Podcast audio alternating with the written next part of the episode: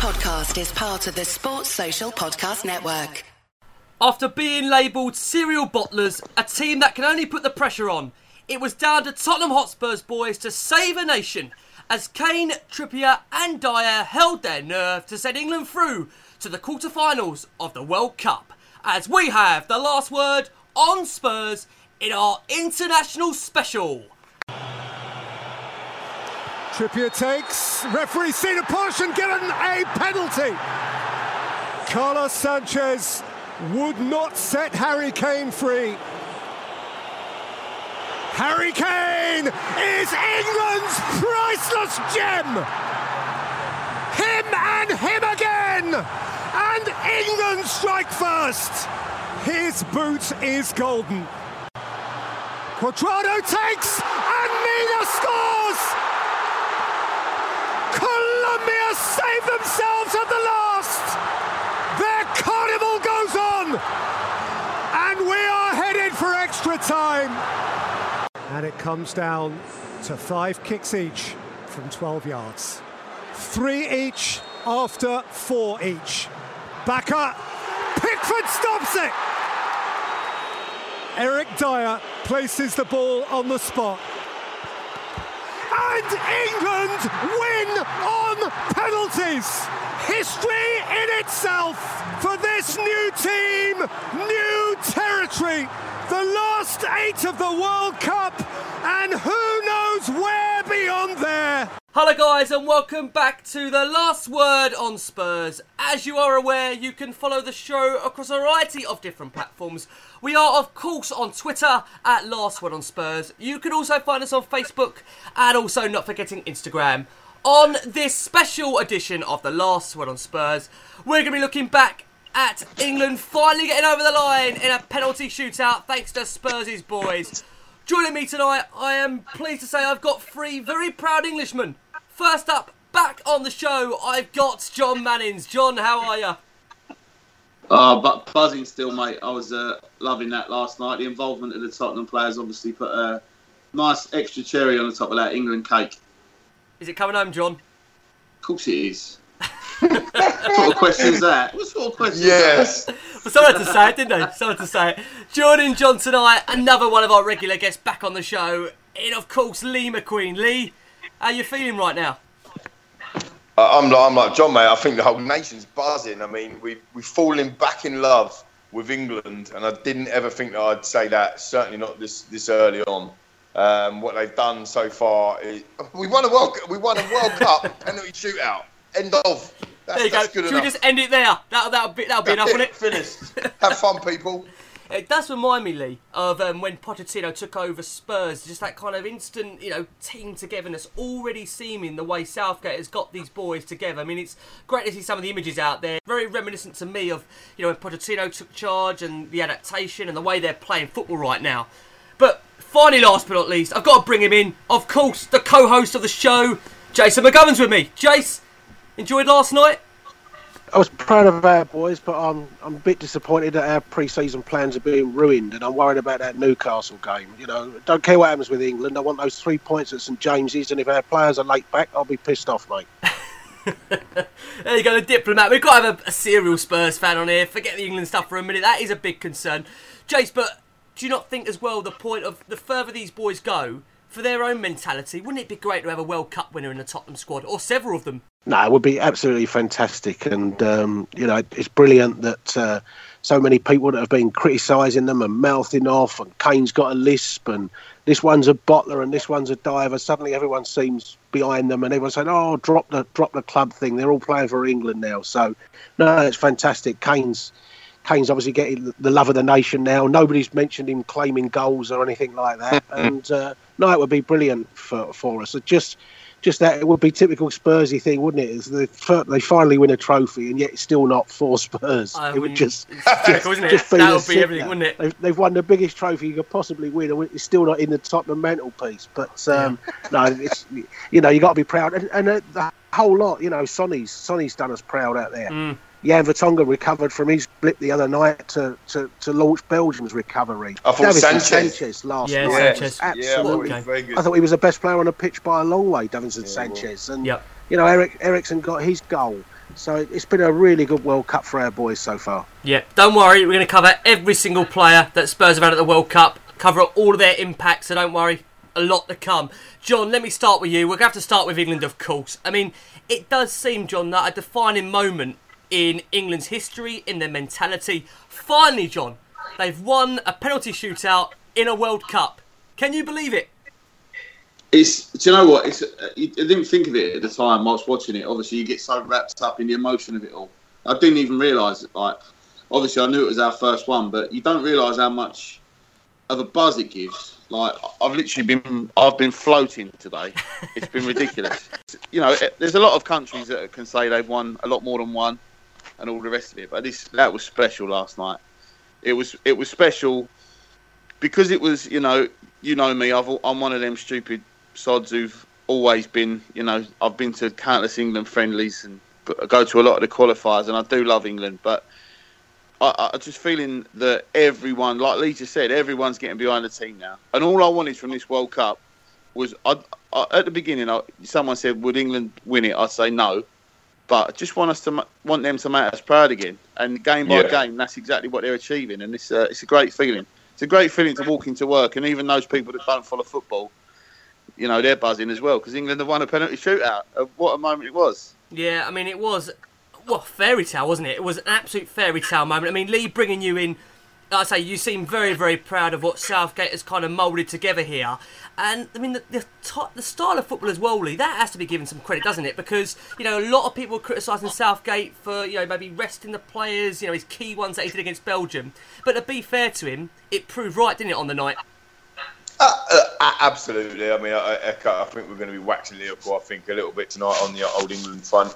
Um, look, I think what Gareth Southgate has done, and, and you're right, uh, Rick, to point out, you know, a little bit like like uh, Pochettino and what he's done is he's gelled a team together.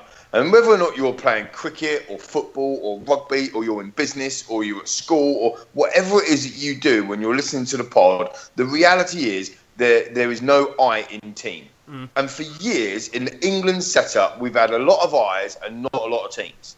And you know, you go back to the gold, so-called golden age, of golden generation, 2002, 2006, Sven Goran Eriksson. And by the way, everyone ripped Sven at the time, like, oh, he's this, he's that. He's the only guy that's got us to the quarterfinals. Um, you know, pre- previous to, to, to Gareth.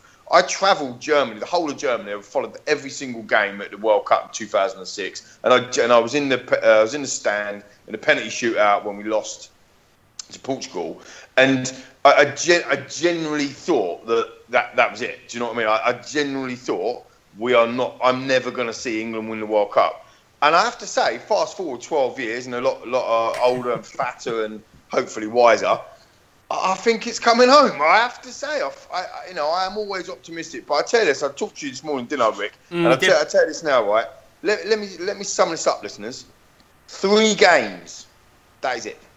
Three games, and we're world champions. Sounds That's easy, it. doesn't it? Sounds easy. It does sound easy, and you break it down. And I think coming back to the Pochettino link as well, and what Gareth's done with his staff, uh, Steve Holland, massive credit, the whole backroom team it's a process. And Pochettino always talks about Spurs, don't he? About getting them ready to win, getting them getting them through the process. Going to Stamford Bridge last season and winning 3 1, uh, you know, 27 years or 30 years of hurt, whatever it was.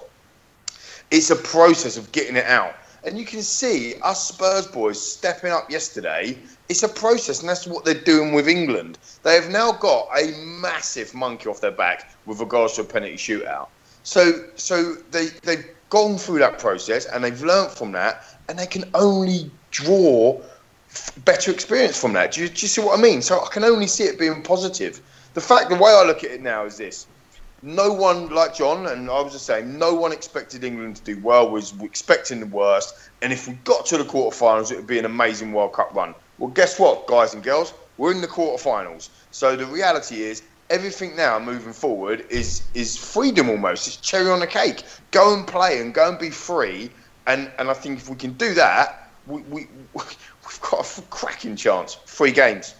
Yeah, three games, as you say. I mean, bringing it over to you, Jason, bring it back to more of a Spurs emphasis. You know, there's no doubt about it, Jason. These Spurs players, I mean, for me, they've just kept dragging this England team forward. If England achieve anything, surely a lot of it's got to be down to Pochettino. I think six of those players in that squad, you know, they're foundations of what he has um, delivered, if you like.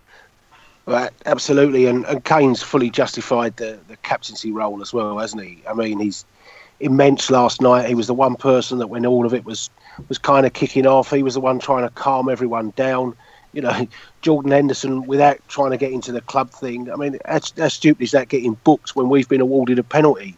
And that, that, that kind of just shows you the difference. Kane Kane can stay quite. Em- he's emotionally involved in the game, but he can be quite cold and stay away yeah. from the, the heat of the game, if you know what I mean. And the provocation, some of the the fouls on him. He just doesn't react, and, and you know, like I say, everyone in the country is suddenly realising what we've had the privilege of watching for for four years in him. But he he's grown as a an absolute leader, and the, the bottling that he shows. You know, there's there's no question he was taking that first penalty last night, and there was no question he was scoring the one in normal time and the first one last night. He's he's just been immense, and uh, I can see Sir Harry coming along in a in a few months' time. That's for sure yeah. I mean, just to really break it down on some of these Spurs players in that England side. I mean, let's talk about Trippier for a second, who has been, for me, oh, just as good as Kane. You know, if you look at his performances, consistency wise, John, let me start with you. Trippier, could you believe what you're watching? Because a lot of people, you know, they always say, John, it's all about pace being a fullback. But how importantly has this guy's delivery been from set pieces? You know, it's been phenomenal, hasn't he, this tournament? He has, yeah, and I think it, has got a lot to do with um, the player that's playing just beside and slightly behind him. I think Kyle Walker has also been superb in that position, and it does allow Trippier that freedom of, be, of being a wing back, being able to bomb on, knowing that he's got a, a, natural right back behind him and someone who's obviously got pace to burn as well. So I think there's been a culmination of, of a lot of things. We know Trippier plays well in this system because it's very similar to the one that Pochettino uses at Tottenham, and you know we've seen him flourish as a wing back and we know his delivery is good. All right, I'm not sure that um, we'll see him on free kicks at Tottenham, but his corners, you know, his corners have brought England some goals, and yeah, he has been massively impressive. And I think, although Dier scored the winning penalty, the bollocks on Kieran Trippier last oh. night. It, it, you know, Henderson's just missed, and he knows this. You know, if, if he doesn't score, it's pretty much done. And to have the, the testicular fortitude to step up and smash it in the top corner was just shows unbelievable amounts of courage. And yeah, he's he's he's showing the world, you know, how good how good he is. And I think that that's that's the only thing I've been uncomfortable about, Ricky. To tell you the truth, I don't like sharing our players with the rest of the country. No, nor do I. I hate it, John. I feel like I hate know, it. I do, mate. I hate seeing other teams celebrating Kane's goal, especially Arsenal fans. I don't like it. I never will like it. I don't. I just yeah. can't. I, I can't stand it. There are players. Yeah. Do you know I mean there are players? It's like it's like you know, like we're we're members of some dodgy underground club that has been infiltrated, and we're getting all this scum from elsewhere coming to, wanting to join in. It's if it feels weird, but it's, it's it is nice really. And you look, you know, I mean, obviously we'll talk about Kane, and the one thing I've got to say about Kane is I just love he's not even wearing a Spurs shirt, but he's still boiling serious amounts of piss. He's got two tappings, three penalties, and one that he didn't even know anything about, and he's two goals clear in the race for the Golden Boot. The bloke just takes the piss every single time. but no one, John. Even, but no one's moaning now, are they, John? If it was like, if it was a Tottenham shirt on, it'd be all different. But that's what I'm saying, Rick. If mm. the last if the last three games he played in, he'd been wearing a cockerel on his chest, yeah, he would have had all that tapping merchant, penalty spot merchant on, nonsense. On right? And it just cracks me up. It's like he knows. It's like I ain't even going to fucking try. I'm, he's had six shots on target in this World Cup, and he scored six goals. That's crazy. He just t- he takes the absolute piss, and I love him so much for it. Oh, we all do. We all. I mean, Lee, let me bring you in. I mean, like John says there, a lot of focus will be on Dier's penalty, which is completely understandable. That's the winning penalty. But I mean, Trippier, you may have to say, Lee deserves the most praise. I mean, if he misses, England are probably likely to go home. He just saw his teammate miss before that. I mean, as John said, showed major bollocks and demonstrated great skill at all. A phenomenal penalty, wasn't it? Oh, it, it was the, like technically, um, obviously, talk to me about technical how to strike a ball because clearly I'm the expert. But technically, that was the best penalty. I think. I think it was absolutely spot on. And and then and then you pick that up and put that into the situation like you guys have just described. Massive cojones, just as he's walking up there, just swinging, hit his, hitting his knees, and then bang, he just hits it in the top corner. It's just fantastic, absolutely brilliant penalty. Mm. What, what I would say about Dier, and you probably come on to him later, Rick, but what yeah. I would say about Dier is he weren't down to take that penalty. So talk about um, Trippier's massive balls. Dier, fair freaking play because he was not down to take that penalty. It was Vardy. And Vardy was like, oh, actually, yeah, I've got a bit of groin strain. So then Dier's like, I'll take it. Um, so again, I just think the Spurs, the lads in the group, when you look at Danny Rose um, as well, you know, he came on, he, he, he nearly scored. He, he did, yeah, he did have a good chance, Danny. So the lads, the lads are just again. I'll come back to Pochettino and the process. You, you guys are familiar, right, with, with that, aren't you? Like we've talked of course. about it before. Well, that's what Gareth you know, said, I think, last night in interviews. That's what yeah. Gareth, exactly. And yeah. that's what Gareth's doing for him. Like, Trippier after after the game, he just seemed calm and like, do you know what? It was it was normal. It was like I just had it in my head. I just knew what I was going to do, and just think, what fair play to you, mate. I thought it was brilliant. It was. Let me ask you a question, Jace. Well, this is Trias Rayo asking the question. He says, Has Kieran Trippier reached an entirely new level, or is he yet to be tested against someone with electric pace, something which was a kryptonite for him last season? Good point. What do you reckon that one, Jace? I think if we're being objective about it, he hasn't really been tested too much defensively.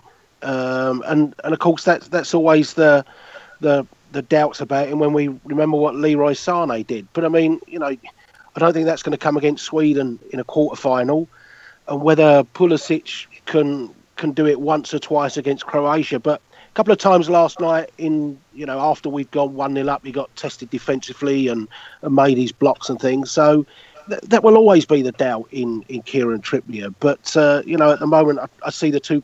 You know, the, certainly the, the Sweden game, England will probably have more of the ball, and and again it will be about Trippier's delivery and the great thing is he, he now takes better corners than Eriksen, he takes better free kicks than Eriksen, and he now takes better penalties than Eriksen. So, you know, it's amazing the progress he's made. It's, yeah, it's funny. And, and, just just to quickly correct John on one, he said Kane's had six shots on target and scored six.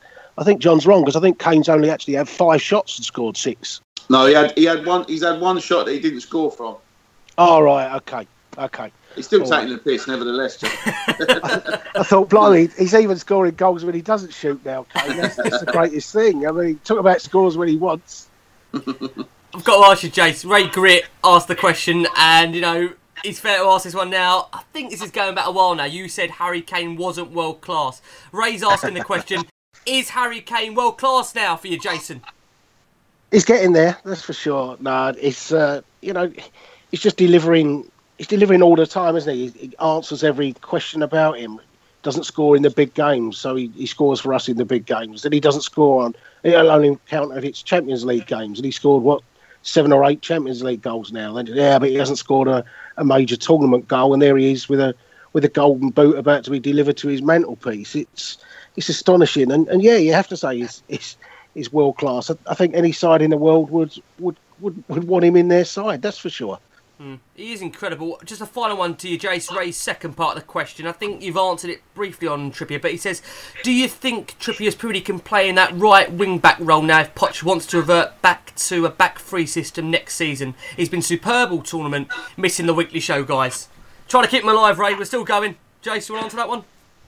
I think he's. I think he showed that at Tottenham. In fairness, last year anyway. I, I haven't been that that surprised with with with a lot of his play. We we all know that he's got fantastic delivery. We we said it all season when comparing him and Aurier, didn't we? That the difference between the two is whilst he doesn't have the pace, he delivers a better ball. And how many assists does he get for us? So, mm. you know, that part of the game hasn't surprised me in Trippier. It it just seems that you know everyone else is now cottoning onto the fact what a what a brilliant crosser of the ball he is. But mm. we've seen that for for two seasons, haven't we? I think the surprise in him is has been that England have, have made him their, their their number one set piece taker, and, and that's the surprise, and that's the one thing that we've got to take out of it because, as I say, his, his corners have been fantastic, and his free kicks from wide areas have been fantastic, and you know we don't have to rely on Eriksen all the time next season. Mm. I mean, he's gone up another level, hasn't he, on the highest possible stage in both ends in terms of attacking and defending. I mean, it's just incredible how Pochettino is making that fullback so much, you know, immeasurably better than when he first broke into, you know, the team. You know, you have to say he's development and progression from his Burnley days, I mean, it is there for all to see. I mean, let's bring it back to Kane for a moment, John. Let me come round to you. How proud of that make you, John? You know, when those penalties were being lined up, you know, the players were kind of gathering, and you saw Kane. He went round to kind of every individual player, especially to Pickford, and he like he gave me like a pep talk. I mean, I was so proud to think this is, you know, our centre forward. You know, he'll be a captain for Spurs one day. I've got absolutely no doubt about it. But that filled me with such pride to see our player there really taking the balls by the horn. You know, the courage to step up from the penalty spot again, like he did during the game as well. You know, to put it away for England. He's been brilliant from the spot, hasn't he? He's, uh, he's just a. He's, I know we've we've eulogised over him many many times on, on this podcast, but it's just when you see him in that in that England environment, he's just he, obviously he's got a slightly different role to the one he's got at Tottenham on the pitch, maybe. But yeah, pride is definitely the overriding feeling. Because you know the World Cup eh, is about watching all these exotic players from exotic countries, and you you look at it now and you go, the best number nine on the planet, and he plays for Tottenham, and that's that's enough of a sense of pride. You know, we're proud of we're proud of him even two years ago when the Euros went so badly. Because you know because it did go so badly, you you leap to their defence, but at the moment, you know, it's just the whole country's in love with them, and it just makes you love them a little bit more. And yeah, pride pride is a it's a funny thing when it comes to England because it can it can quickly dissipate. If we have a couple of bad results in the Nations League, Croatia and Spain in the autumn, then the interest will start to wane again. But I just I really hope that people stay with it because th- this group of players here, take club allegiances out of it. Harry Maguire was unbelievable. I thought Jordan Henderson was really good, and I, you can't knock him for missing a penalty. At least he had the balls to take one. Like Lee said, it should have been Vardy, but yeah, this this this whole thing is being led by Harry Kane, and that's that's that's the most proudest part of it. You know, he's the captain, he's the catalyst for everything good that England have done at this World Cup, and has been for for a little while. I think people are not realising he's got 24 England goals now. Mm. Wayne Rooney's record is 53, which had stood since Bobby Charlton was about.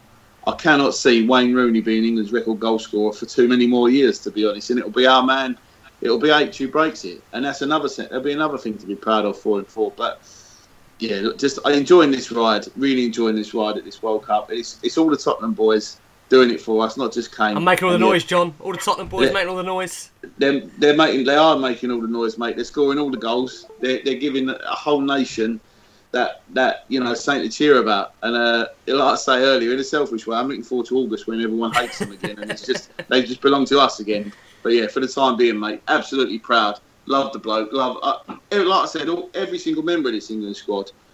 They're they're doing what we what we hope they do, and they're making us proud. They're making the whole country get involved again and be get excited about watching England. Is that because Yeah. there's no Arsenal players in there, John, as well? That helps a bit, doesn't it? I think that helps, doesn't it? yeah, of course it does. Look, listen, I, I don't don't think it, I didn't enjoy that Colombia penalty shootout that little bit more because Dustbin Dave was in goal for Colombia. you know what I mean? It makes a difference. Of course it does. Oh, but yeah. I'm, sure- I'm sure they'd have been the the, the Gooners would be coming out in support of uh, the Colombian goalkeeper if England did go out, but they didn't. Here we are, like Lee said, three more games Mm. coming home. Three more games. Well, let's talk about the opposition uh, players for a second, because obviously we had our Davinson Sanchez in there. We're going to come on to him in just a second. But Wilmar Barrios, he's been a name that's been linked to Spurs as a potential Musa Dembele replacement. Lee, not sure if you kept your eye on him closely against England. Did you at all I did. see much I of him? What do you make of him? I thought he was a dirty fucking bastard.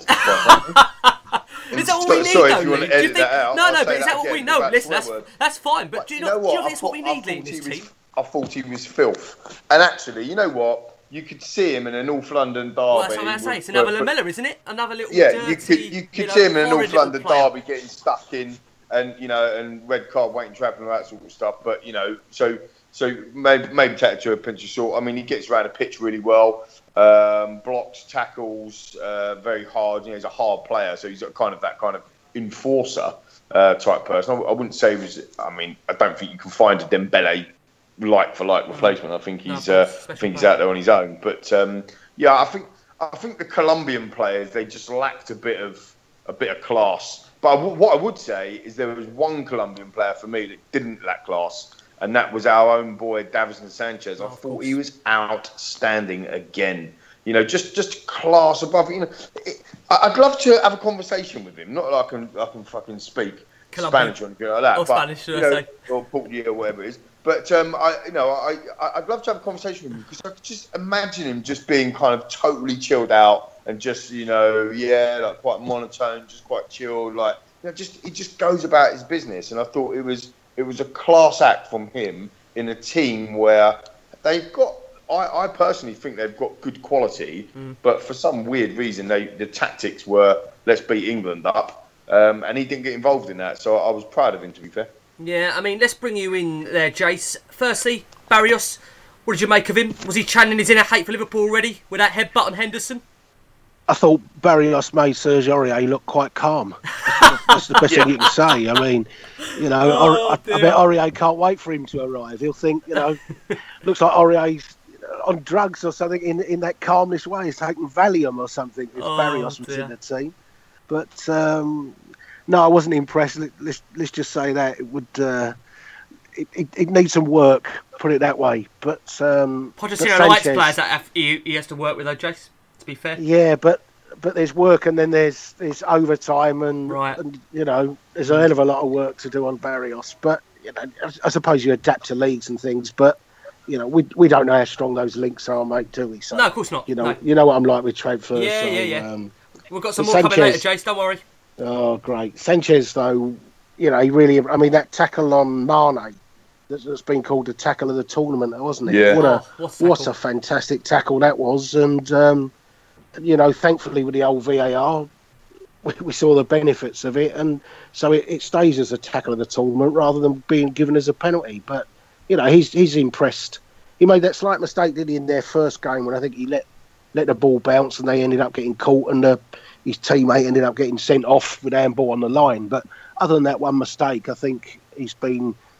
I've been really impressed with him both times I've seen him, both the live games I've seen them, and last night he was he was for me as I say I thought he was the best player on the pitch last night. Mm. I mean, let's bring you in, John. I mean, he does look like he's going to be growing into a fantastic defender. I mean, for me, he was desperately unlucky to be on the losing side. I think he'll be an even better player next season.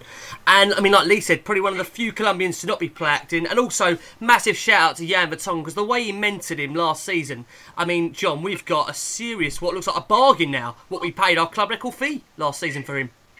It does, yeah, it does. That at the time, you think 42 million for a kid who's only had Mm. one season in Europe, and you know, no disrespect to the Dutch league, but the Eredivisie is not the strongest of leagues, and you think, you know, hopefully this is not one of them where we've chucked a load of money away. But he's been outstanding. He was outstanding for us. All of last season, he had a bit of moment of madness away at Watford, didn't he? And then a, a, a bit of a dodgy moment against West Brom at Wembley, but that's about it really. And if you consider the amount of minutes he played, it's not bad going. And as you said as well about Super Jan, you do have to give him some credit because you know, as far as mentors go, as a centre half in the Premier League, he's been one of the best that the Premier League's had over the past five, six years as Vertonghen. So he's obviously rubbed off on him, and it just it, when you, when you see him, you know, when you, when you have a a game like this where there's one of your club players on the opposition side, you do feel for him a bit. And I must admit, I did feel I was gutted for him because, like we've all said, you know, he was probably the best player on the pitch, and he was probably about the only one of the Colombians that didn't resort to any kind of shithousery whatsoever. He's a good footballer, and that was that was enough for him. He didn't need to do that. And I, I must admit, I, th- I know that they were missing uh, James Rodriguez, and I'm sure they would have played in a different way had he had been fit. They might have actually tried playing some football, but the way they went about it was pretty disgraceful. But yeah, Davinson did stand out, and like I say, he didn't get involved in any of that. And, uh, he's been. I'm sure he'll be a colossus for, for for Tottenham again next season. Yeah. And, John, a word on Barrios. What do you make of him? Uh, I'll tell you what, mate. Is Kazuyuki Toda available?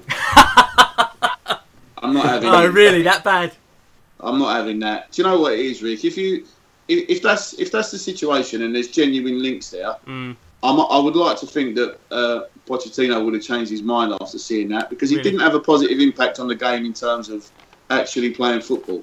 He should have been sent off. He probably could have had three or four yellow cards in that game, plus plus the red he should have got. And you, you just think, all right, I know we, we, we say tongue in cheek, like Jay said about having him in a North London derby, but that ain't going to do us any good. You know, we're, we're past that point now at Tottenham where you we, we, we can afford to have a loose cannon. We're going for, you know, the, the top end of the Premier League and the Champions League, and you can't be having players being sent off because they can't handle the pressure. And you know, the, we see in the Premier League, week in week out. The frenetic pace of the game. I just, I personally, from what I've seen of him, I really don't think he'd be able to cope with it, and uh, I, I think we'll pass on that one. He's a Palacios. Do you know what, Lee? I, I, I used to like Wilson Palacios as much as he was a bit limited. Uh, he's not even in. He couldn't even. He's not fit enough to tie up Palacios' bootlaces, mate. Honestly. Well, there you go. I think that's enough, enough said on Barrios. Just to hope it ain't true, Rick. Yeah, we'll have to wait and see on that. Lee, let me come round to you to start off the rest of the review of our other Spurs players on international duty. We're going to start with Belgium. They came from 2 0 down the other evening to beat Japan 3 2 to see them advance also to a quarter final. Alderweireld and Vertonghen getting minutes, Dembele on the bench. What did you make of that game? Well, it was, it was, I mean, another delivery, I suppose, of brilliant football in, in this World Cup. Um, and it didn't disappoint. I mean, I think maybe the first half was a little bit kind of flat. Um, but certainly the second half, I mean, Japan have come out and they've just left spaces in behind. This is what was I was a little bit worried about, lads. Actually, uh, don't know what the listeners think as well with regards to the Tottenham contingent because Alderweireld and um, Vertonghen, like, we've waxed lyrical about them both as a partnership individually, both lo- loved at Spurs, whatever. Regardless of that whole Alderweireld contract stuff, that you know they're still our players, and they have looked a little bit ropey in this World Cup, like in all of their games, and and um, against Japan wasn't no uh, no no exception. I know Vertonghen got himself out of it, like, like we said before, because he scored, but it was a big mistake that he made, very similar to actually the type of mistake that Walker made.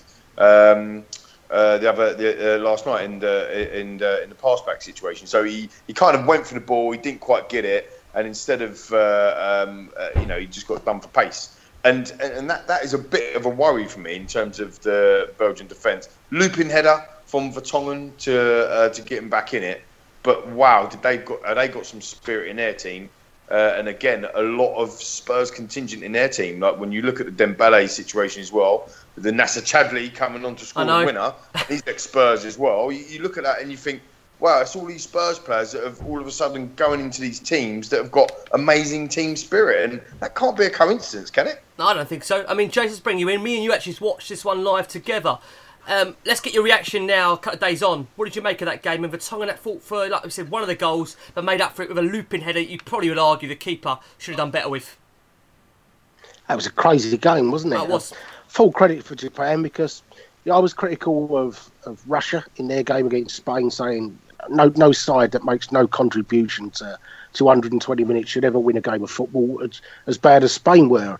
And, and somebody said, well, you know, do, do you expect teams like that to have a go at Spain? Well, we saw Japan. You know, Japan could have easily parked the bus for 90 minutes and been petrified of Belgium, but they, they the first 10 minutes Japan had a go, then Belgium took over. But that second half, the way Japan came out, and they really went at them, didn't they? And It you know, really two did. 0 up, and it wouldn't have been a surprise if Japan had got a got a third on the night. And as you say, probably it was just naivety and and some some questionable goalkeeping that, that cost Japan more so than, than anything else. But it was a fantastic game of football, and but and, and again, you know, as, as Lee said, with that Spurs eye on it, you and me were watching it as as we said with an eye of it as, as a World Cup game, but also a lot of it to do with Spurs and to, to see see Vertonghen make that, that awful error. We looked at each other, I think, and thought we just haven't seen that from Jan No. this season, and and it makes you think, you know, how does Axel Witsel get in there as their defensive midfield player? Because it's, it's beyond me how he can, but. Um, you know they, they pulled it around, didn't they? And, and Jan, did he did he mean his header to go in, or was it just just uh, you know trying to get it back in the middle? But it, there was still that sense of pride that Jan, particularly with his goal scoring record for Tottenham, dubious in the last few years, was was just great to see him. And then it almost felt like Nasser Chadli was still one of ours when he It did, scored. That's, yeah. that's the type of emotion that that came around. Yeah. yeah I agree. Yeah, I mean, John, let's bring you in. Feel free. What did you make of this one, John? To uh, give us your verdict, and also Dembele, John didn't play. Did see him against England, obviously in the more of a makeshift team by Gareth Southgate ahead of the Colombia game. What was your thoughts, John? Well, the Belgian Japan game was one of those. it- It's, summed up this World Cup perfectly and encapsulated it lovely. So we've had some really dodgy halves of football where there's not been much going on, and then we've we've seen games spring into action, and that one was just one of them. It was a bit nutty in the second half. You think Japan come out go two 0 up, and obviously no one saw that coming. And you start thinking, you start thinking, well, I'm glad we lost to Belgium now in the last in the last game because it could be England losing to Japan. And then yeah, obviously the Belgians, you know, Roberto Martinez, the tactical genius, brings on Fellaini and they start lobbing it in the box, and it you know it worked for them. He felt felt sorry for the Japanese at the end. But when you consider their goalkeeper got relegated with Dundee this season from the Scottish Premier League, so Mm. Yep. you're probably not that much cop to be honest. with you. But, yeah, they put a little bit of pressure on him and, and it, it worked. I think it was. I don't care what Jan actually said himself. He definitely meant that header, and uh, I thought I, I thought he was a little bit. It's it's a it's, it's a bit weird, isn't it? You see these players sometimes taken out of their club environment with their with their usual partner, and all right, you know, Toby was there still. But for the first game, first uh, two games, I think they had Dedryck Boyata in between them. I, know Thomas Vermaelen and Vincent Kompany have been playing in between them as well. I don't know whether that makes a difference. So Vertonghen and Alderweireld have got another defender in between them. I'm not sure whether that whether I'm just talking crap there, but they're not as in as close communication with each other as they would be if it was a back four or perhaps you know when, you know when we play that way with Tottenham. But yeah, the, the whole Axel Witsel thing, I'm not I'm not sure I understand that. I think he, he must have something over like every manager Belgium have had in the last few years because. All right, I, I know we say, oh, you know, obviously we see Moussa Dembele play all the time, and we know how good he is. But it can't just be us that see it.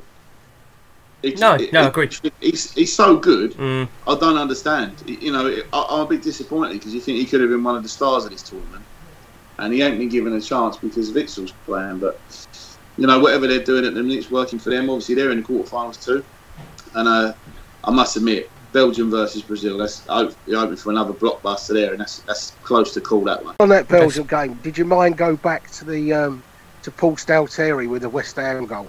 You know, Oh to god. break their hearts, just go downfield from a corner in the last kick of the game and just slide it in like Chadli did. It was just oh, it was. I could see Paul Stalteri all night long running down there. That that's what made me laugh. Do you know what? It was very reminiscent, Jay. I think the one thing as well I would say, although Lukaku didn't have his best game, that was some world class forward play from Lukaku in the build up to that. The way he pulls the defender away, which allows De Bruyne to come out with the ball.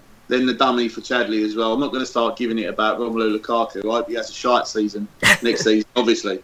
But I think that went a little bit underappreciated by a lot of people, and especially probably us who all got our Spurs caps on watching every game. I, I actually think he had a good game. To be fair, like Mm. it's like you say, his forward play in general. Like I think he's a bit of a lump, and I I echo. obvi- That's obvious. I echo what you say. I, I want him to have a shit season or whatever next year. But just from looking at it from a footballing perspective, um, I thought he had a good game, running running off the ball and occupying people and doing that sort of stuff. I thought he, you know, he worked tirelessly for the team. Uh, I, I think some sometimes not just Lukaku, but some players, you know, bringing it back to Spurs as well. Last season when everyone was on the back of Dele Alli, oh, he, he don't do enough, he don't do enough, and I and I, I think all of you agreed at, at the time when I sort of said, look, watch him off the ball Yeah. because he's Definitely. some amazing stuff. You know, I was listening to um, famous radio station away uh, from from the city today, and they were talking about Dele Alli in the World Cup now, and they're sort of saying about you know, oh, we don't do much and this that, and I'm thinking, just watch him off the ball. He occupies people, and I think uh, you know that people need to to. It's not just about what you do on the ball; it's also what you do off it. Yeah, agree. Well, one guy that's been um, another star of the tournament for South Korea, unfortunately, obviously no longer at the World Cup, is Sonny. Uh, we saw an absolute peach from him during the tournament, whilst also ensuring he sent Germany and Arsenal's Mesut Ozil packing their bags. Jace, let me come round to you first to start off the Sonny review for him for South Korea. I mean, like I said, a cracking goal from him. Um, the star of the show against Germany. What did you make of his World Cup? It's, it's incredibly hard for him, isn't it? When when he's so he's such a level, so clearly a level above everyone else they've got. And I felt for him in, in that first game. Who did they play first? Korea.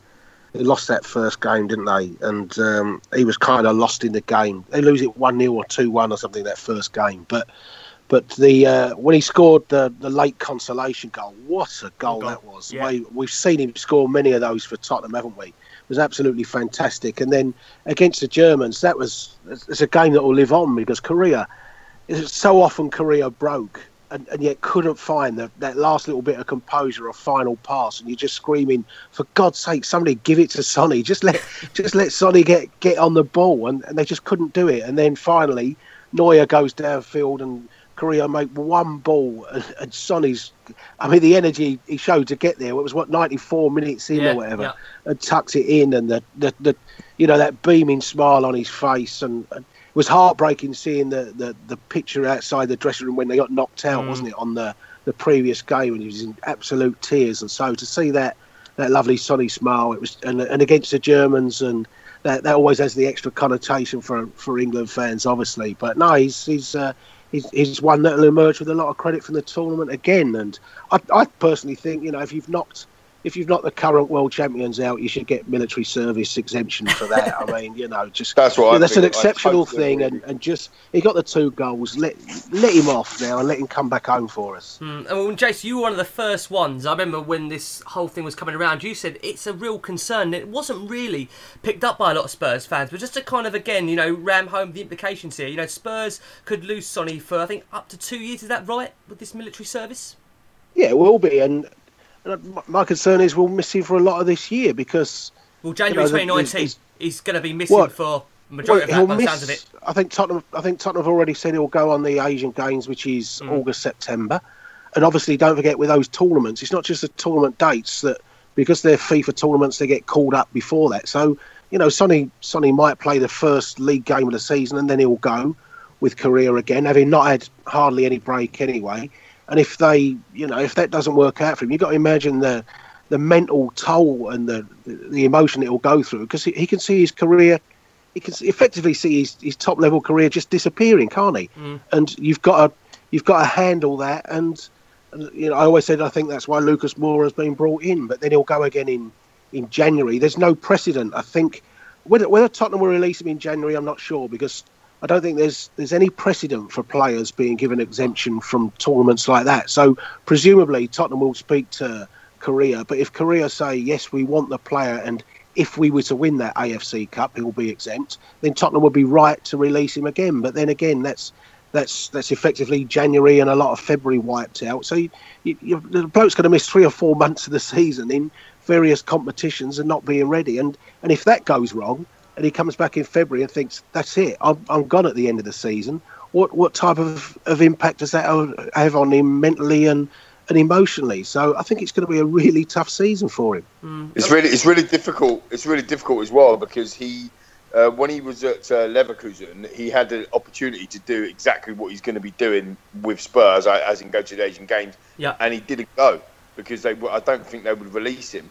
And uh, the South Korea went on to win the, the Asian Games, and all them players are now exempt Yes, from military cracking, duty. yeah, And- cracking point and, that Lee. uh, Mm. Yeah, and Sonny didn't go. I don't think it was his choice. I think it was a club w- wouldn't release him, and that now this is his final chance to, to do it. Otherwise, he has that military thing. So it's, ah, it's coming around to bite us a little bit in the backside, isn't it? Uh, Mm. It is quite when when you hear Jace talk about it like that. It's it's a freaking serious issue because Mm. we've just lost one of our well 20, 25 goals a season, man. Yeah, spot on. I I mean, I think I think the one thing that fans have to bear in mind that you know a lot of us because we don't have the issue here think oh what, why can't he just get out of it? But you know having spent 12 years in Asia, I know full well that if you get military service, it's not the done thing to get out of it. It, it brings Yeah. shame on your family if you Yeah. try and get out of it. It doesn't go down well, and I think. Um, you know, other players, and it's it's happened in other sports as well. One of the, the top golfers has just lost two years as a as a top class golfer, but there's no thought of I'm losing two years of my career. It is I'm going to serve my country, Yeah, and, yeah, and yeah. we don't understand that. And the the thought of Tottenham trying to get him out of him, he he won't. You know, underneath it, he might think, oh, it'd be quite nice to resume my, or you know, keep going with my career. But deep down, him and his family would be shamed if Tottenham try and get him out of it, and it works. You just don't do it. Mm. it's interesting you put it like Yeah, that, it's a Jace. great point. Interesting you put it like that. I mean, John, let's bring you in. I mean, from what we understand, there's no official statement from the club yet, but it appears that Spurs are reluctantly allowing Sonny to go to the Asian Games. That's what we're hearing at the moment. You know, that's from the, I think the Evening Standard have reported that. With that in light, John, you know, Spurs we've been rumoured to you know tying up you know our key players to long-term deals. Can you offer John a guy a five-year contract in Sonny if you know there's this potential we're going to lose him for two of those years?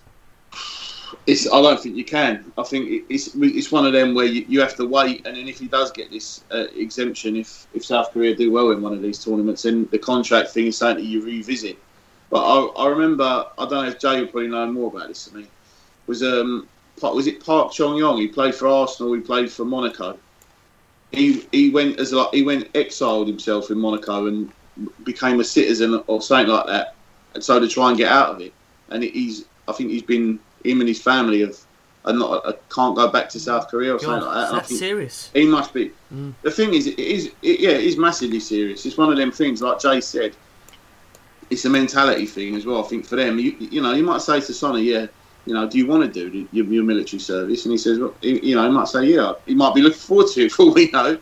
But at the same time, you think you're going to lose two years, five million quid in wages or whatever it might be, you know, and, and we lose a, a top class player because you can't imagine that someone would go from Premier League at tw- Oh, what's he, 28. yeah, what's, he going to play though, do it by John? For two years, and that's the thing. What is he going to play for two years? You know, he's going to play what kick about in a mili- on a military base. I mean, I don't, what can he do?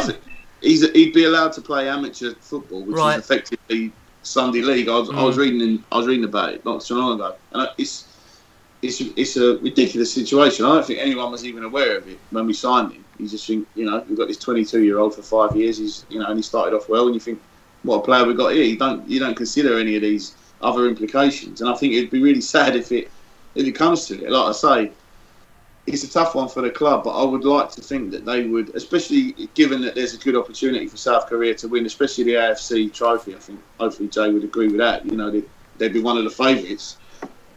I think it's you know one of them where you have to you got to let him go and just hope that they win, and you come back and and you know that all gets swept under the carpet, and he can carry on as a professional footballer, hopefully for Tottenham for for a long time to come. Mm, I mean, I suppose time will tell on it, won't it, with Sonny and the um, Asian Games? We'll have to wait and see. Let's talk about another player that unfortunately has also crashed out of the World Cup, and that's Christian Eriksen, obviously of Denmark. Jace, let's start with you on that one. Obviously, Croatia beating Denmark 3 2 on penalties. Eriksen missing a penalty during the shootout, but did score a cracking goal in the tournament for them. Yeah, I think he'll he'll probably come away a little bit disappointed with his performances. Again, a little bit like Sonny, he's he's at a level considerably higher than the rest of the team. You see that, and perhaps when they're playing, you know, we saw it with Republic of Ireland. When you're you're playing similar levels to Denmark, he could shine. But I thought he had a, you know, he really struggled to to, to get involved in a couple of games, and yet he still racked up an assist for for the first Denmark win, didn't he? When when Poulsen scored, and and as you say, he scored a, a cracking goal himself against Australia. But we never really, if, if we're being honest, saw the, the Christian Eriksen that we we know and, and love so much at Tottenham. And I thought he's, he's I didn't think he took a bad penalty in the shootout, much like Jordan Henderson's yesterday. I didn't think it was necessarily a bad penalty, but but the keeper's made a fantastic save, and uh, I think he will be a, just a little bit disappointed with, with how it went. But you know, when you when you look at that Denmark side and, and you're you're looking at Brentford's right back and an Ipswich centre half and things like that. Again, I suppose it's hard for him to to to to play in the way that he can with with Kane and Alli because players at that level they just don't see the pass coming or anticipate the pass coming in the same way that that top class players do. And and similarly, they when they've got the ball and Eriksen's waiting for it, they can't can't get the ball to him in the areas that they need to do it in, like like you'd, you'd see at Tottenham or if he was playing for, for Spain or or any of the other major types of nations. So it is hard for him, but but as I say, I think overall he'll be just a little bit disappointed with how it went in the in the four games that they played. Mm, I mean, let's bring you in, Lee. What was your thoughts on Eriksen's tournament overall, very quickly? Yeah, I, I, I kind of echo what Jason said. I think uh, just reading some of his social media posts, for example, where Eriksen's himself there, uh, he's gutted. He's, he's he's very very disappointed, and I think you, it's it's so difficult when you are the star man, like like Jace just said. It gets into them little pockets. He gets into them. Now, when when he's playing for for us, when he's playing for Spurs, the team know where to get him into them pockets, and when he is in there and he can feed them, spray them balls in, or feed them balls in, he's got them runners, and a little bit like, I mean, I'm just echoing what Jace just said. He hasn't got that talent around him in Denmark. Uh, um, I think that they should be proud, though. You know, to get through, they got to the last 16. Um, you know, went out on penalties, and you know, going out on penalties isn't. Uh, you know, isn't a shame. Is Not it? to a Do you know I Croatia side, Lee. Good Croatia It- side as well. Luka Modric in there, pulling the strings. they tore they tore Argentina apart, Mm. didn't they? Croatia. So you know, I don't think Denmark done too badly, and um, you know he runs hard. I see a stat actually, and I think it was in the Denmark's second or maybe their third game. he was a, he was their top runner Of course, I think he'd run 11k or something in a game. Mm. Um, which again, you know, when you're looking at it from a Spurs point of view, he's got all of that energy and all of that that kind of guile about him still. But he just hasn't got the players around him to do it. So it's it's, it's, it's a shame. But um, and and I think lastly, I think it is a shame. You know, I don't think it was a bad penalty either, but he missed and I would just be worried now. What, how how's that affect him mentally? Yeah. Especially when he comes back with the other lads in the squad. You know, like Sonny comes back and he's there, or he might not be there. Um, Eriksen comes back, he's missed a penalty, he's distraught, and us boys come back. How are you? Right? you get what I mean? well, like, depending on how it goes know. the next couple of weeks, Lee.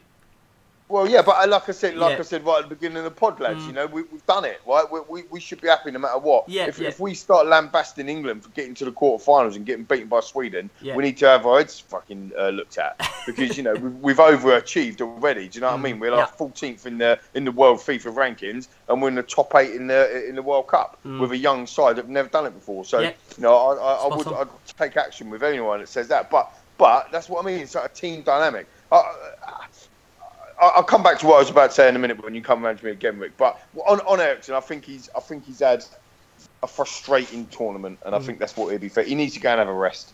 Okay, well let's bring you in, John. What do you make of the Lee's comments about needing to have a rest? Do you have any concern of him going out of the tournament the way he has? That there'll be any concern for them to start the season with Spurs, John, or is it good that he's um, back early with us?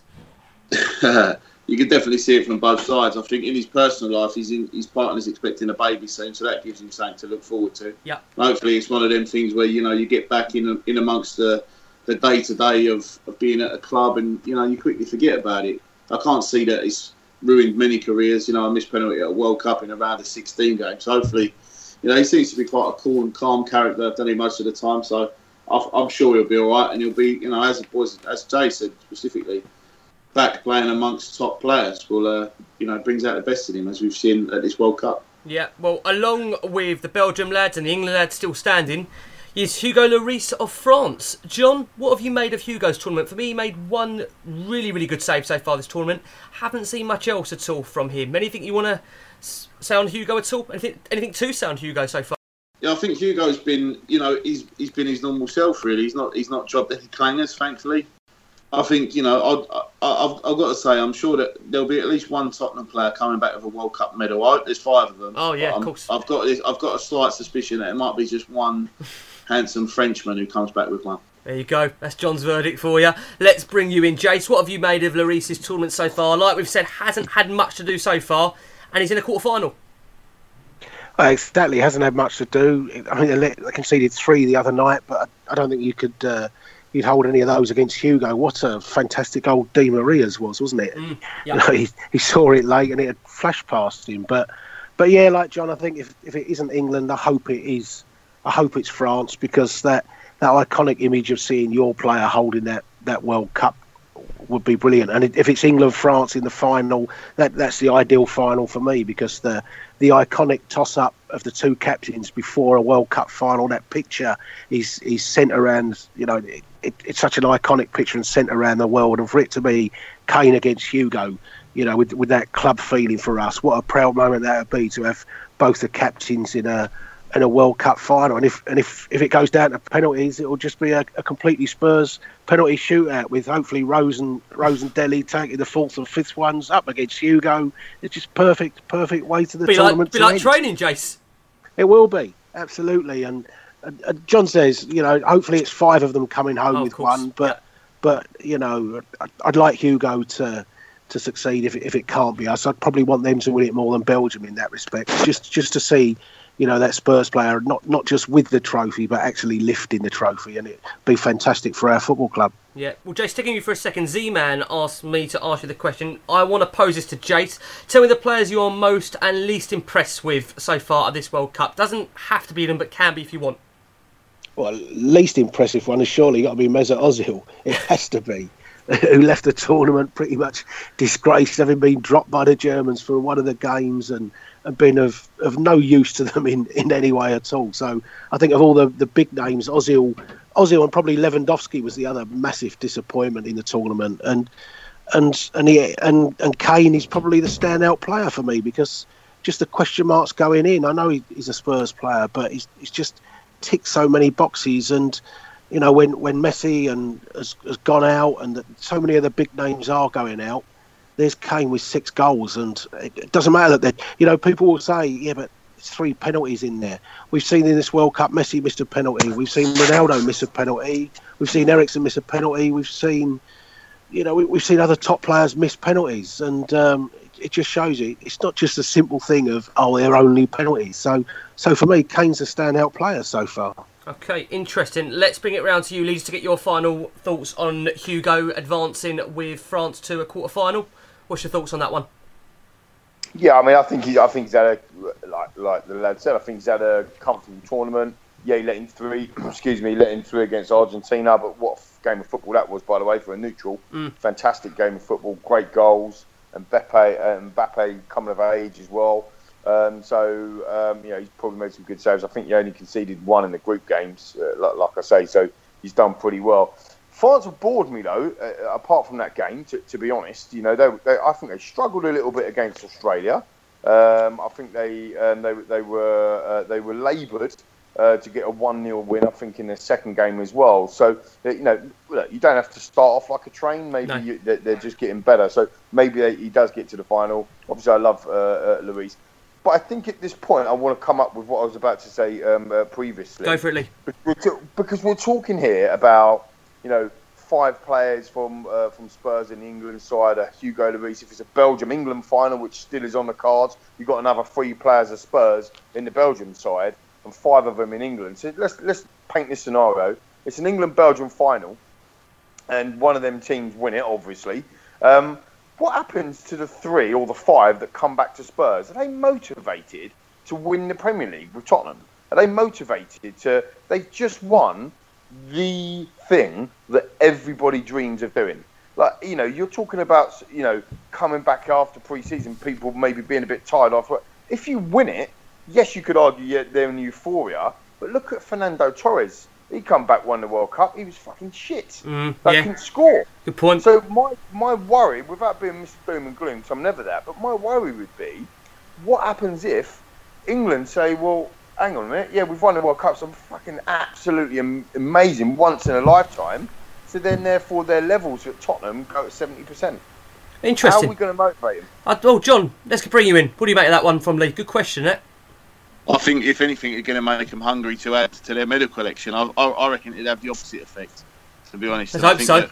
That, well, all right, it's, it's, it's, not generally the way you start off, right? So mm. maybe your first trophy is a League Cup or a domestic cup of some kind. It's not necessarily the World Cup, but you know they get that taste for success, and you think with such a large Tottenham contingent in that England squad, hopefully you know that, that kind of winning feeling and getting over the, the winning line finally would rub off on the rest of the squad. Maybe you know, there's winners in there. Yeah, we've got yeah. plenty of players who have won plenty.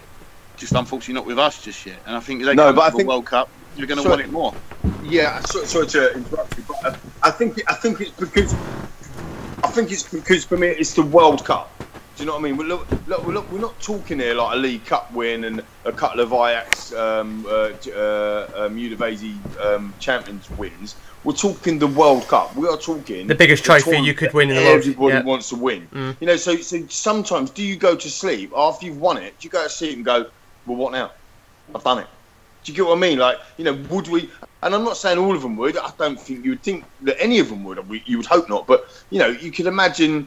I'm not going to name the names of the players that I think, but you can imagine some of them thinking, "That's it, I'm done." Well, yeah. I, I, I, let me name one of them, for example, Danny Rose. He's already come out two two weeks ago, a week ago, about his um, he, or before the World Cup started, about his issues and the depression and that sort of stuff, which I think was amazing for him to come out and, and, and say all about and, and, and air all of that and talk about that. But then he, a couple of weeks, uh, a week ago or so, he talked about you know the fact that he wouldn't be recommending uh, younger players to become footballers and all that sort of stuff because of the amount of stress. Yeah. So I you just, could easily quite mm, see him yeah. winning the World Cup and then going, "I'm done." Mm. Well, He'd retire on July 16th, wouldn't he? It's quite funny you say that. I was with Jace the other night. Jace, do you want to share what you told me about Danny Rose? What you said to me personally about Rose? Can you remember what you said to me? God, I can't remember. Why don't you shut the fuck up? Oh.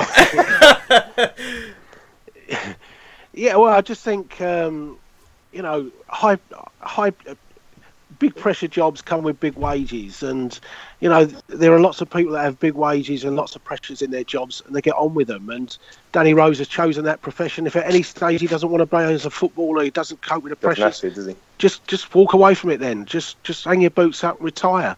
Just don't yap and yap and yap about it. And if he's had a has a, has a tough season this year, whose fault's that been? You know, he, he gave the interview, and I said at the time, just shut the shut the fuck up and get on with it. Win your place back, and it's it's up to him. You know, none of I don't want to talk. I remember when we were talking about Erik Lamela, I, I said, you know, you, you shouldn't take the mickey out of anyone with mental illness problems or anything. Yeah. And none of us know what depression can do, and hopefully none of us ever will sense that. But but sometimes, you know, I'm sure talking about it does make it easier for some. But you do worry, uh, you know, maybe one or two of those other clubs have gone cold on Danny Rose because of of it not just being down to his football ability. So, you know, Danny just just shut up. You know, if, maybe if he'd have got that goal last night, would have been would have just been the, the perfect tonic for him. But um, you know, it could well be Lee. We don't have to worry about Danny Rose because he, he may well be off anyway. He might be off anyway. I know. I just think that was just a good example. I think. I mean, ju- I, you know, I know look, what you're you- saying, Lee, but but top top players. You know, did Sergio Ramos go back to Real Madrid after winning the World Cup and think, "I've won the World Cup. That's it."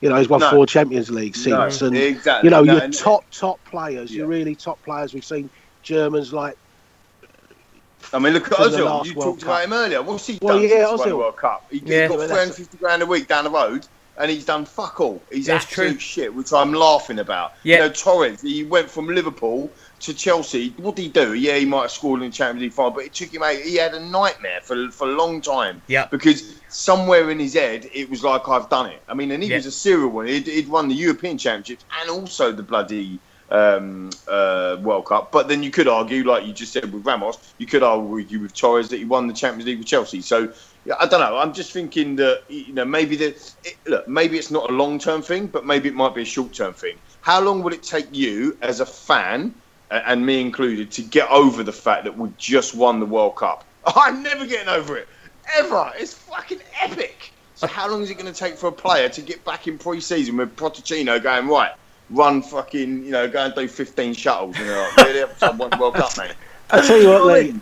I tell you what, Lee. As a fan, it won't take us long to get over it at all. Because if, if Tottenham kick off and we, we, we suddenly lose two 0 Oh, to don't. Huddersfield, Can you imagine? if we lose two 0 to Huddersfield, no one will say, "Oh, so what?" But Harry Harry Dele won true, the World true. Cup.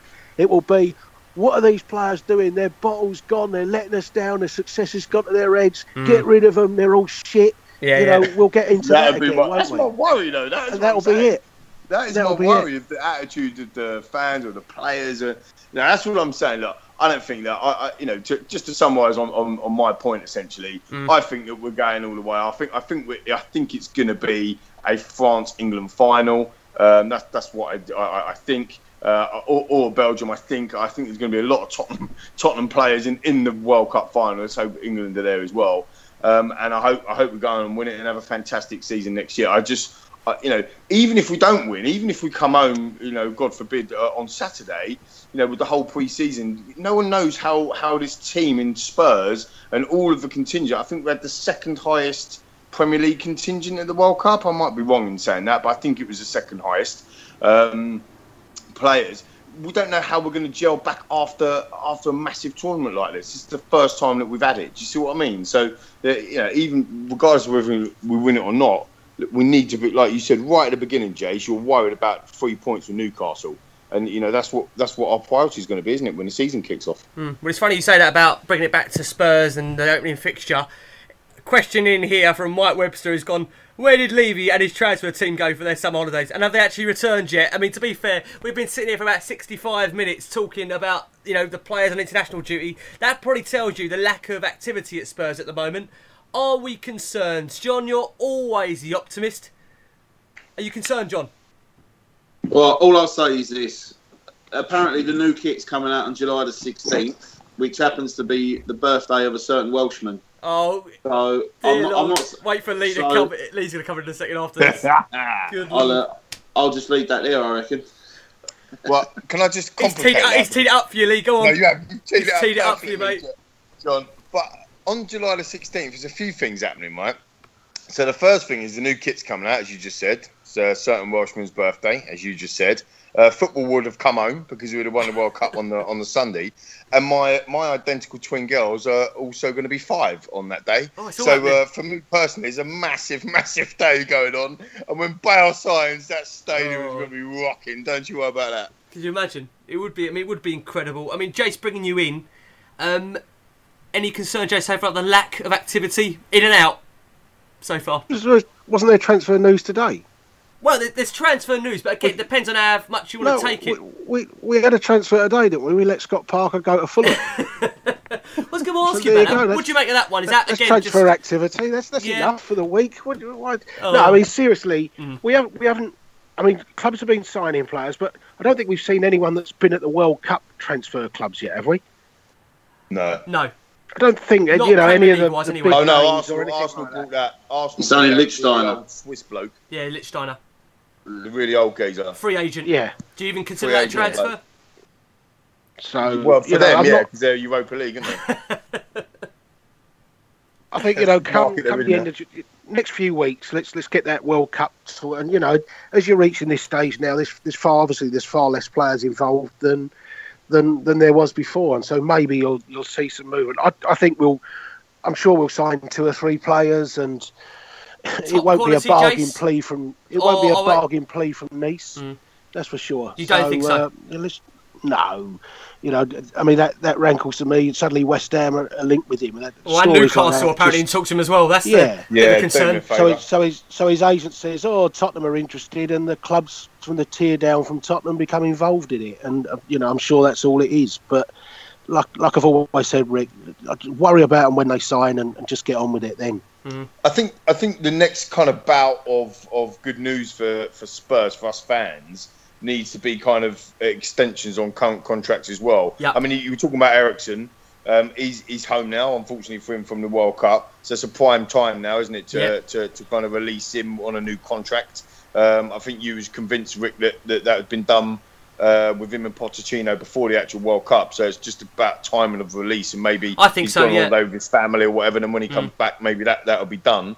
So I mean, and again, I, you know, regardless of when when England's World Cup finishes, the actual World Cup finishes in like what ten days. It's so it's not not it's not far away, is it? Do you know what I mean? The only concern for me is that the fact that the window is going to finish earlier. I mean, John, let me bring you in. There's been some links. I know you, you watch a lot of the um, the foreign football at the moment being linked. We've had these names before, obviously. Um, Adrien Rabiot of Paris Saint Germain, Christian Pulisic of Dortmund.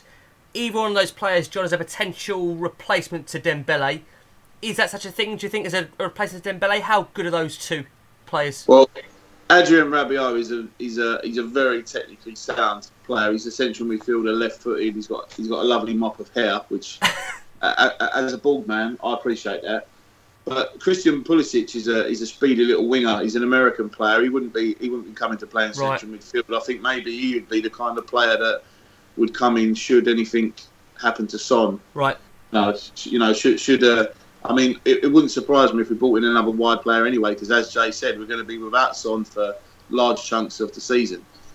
But I think um, Adrien Rabiot was a player that was linked with us as like an 18-year-old. I think under Andre Villas-Boas, and then he got his big break at PSG, and he's held down a place ever since. He's a France international. He's a very tidy player. I think he'd be a he'd be the perfect foil for a, a more combative central midfielder. And you know, we've got Dier and Wanyama already at the club to do that job. So for me, he's only got 12 months left on his contract as well in Paris. So for me, that'd be a no-brainer. Okay, another links at the moment. Alex Grimaldo of Benfica, a fullback. John, could that be one? Um, a left back, He, a yeah, potential Danny Rose replacement there, maybe. potentially. I think he's he's a good young player who's got a lot of potential, but I can't see him coming in to dislodge. You know, I think he's a, he's a level behind Rose and Davies, that's for sure. Right. Okay. He's not he's not a bad player though, but it's another one where, you know, the, the Portuguese league is you know it's not the strongest, and do you take a risk on a player like that where where you can, you know, we've got you know you've got Kyle Walker Peters at the club already, who's more more than good enough to play on either side. I don't think we'll see any fullback movement. I, I'm sorry to disappoint Jay, but I don't think Rose will be going anywhere, and I don't think we'll be bringing in another fullback either. I just got a feeling that that won't happen. Does that concern you at all, John? Only because from my perspective, I look at Spurs and don't get me wrong, you know, Trippier's had a fantastic World Cup. You know, Davies was incredibly solid last season for Tottenham. But my overriding concern is when we had, you know, the season when we had Walker and Rose absolutely bombing down the flanks, we looked so effective and teams just looked absolutely terrified of us. And not having those attacking fullbacks for me is a, is a, is a big, big loss to, you know, a, a Tottenham side with so much talent in the middle of the field. You don't think it's an area that would maybe look at at all? Yeah, I, I don't think so. I think we're, we're going to have a second season, uh, sorry, second season Serge Aurier, who is that kind of dynamic fullback. We just never saw enough of it last mm. season. I think if you consider the fact that he's going to have a full pre-season this time, you know, he's he's you like to think he's well, he's definitely more in tune to what the Premier League uh, demands from a player than he was 12 months ago. And I think he's Serge Aurier is still the perfect replacement for Walker for me long term, considering his age, his athleticism, his dynamism, and the fact he is a quality footballer. He just I think he got caught up in uh, in one or two moments of madness last. Both brought the best out of each other, and I think that, that they'll continue to do so as well. Okay, well, I don't think there's much more to say on the Spurs front. I mean, lads, anything else you want to add at all? I just want to say as well that the the guy that's taken over from Scott Parker, his name's Matt Wells. He is the grandson of Cliff Jones, double winner. So well, at least we're keeping it in the family at Tottenham. Yeah, keeping it the family. I mean, on that point, Jace, coming out around to you, I presume Parker, it's going to be a step up from, isn't it? He's going to be in a first team coaching position at Fulham, whereas at Spurs, he was the under 18s coach. So maybe you can understand him moving on.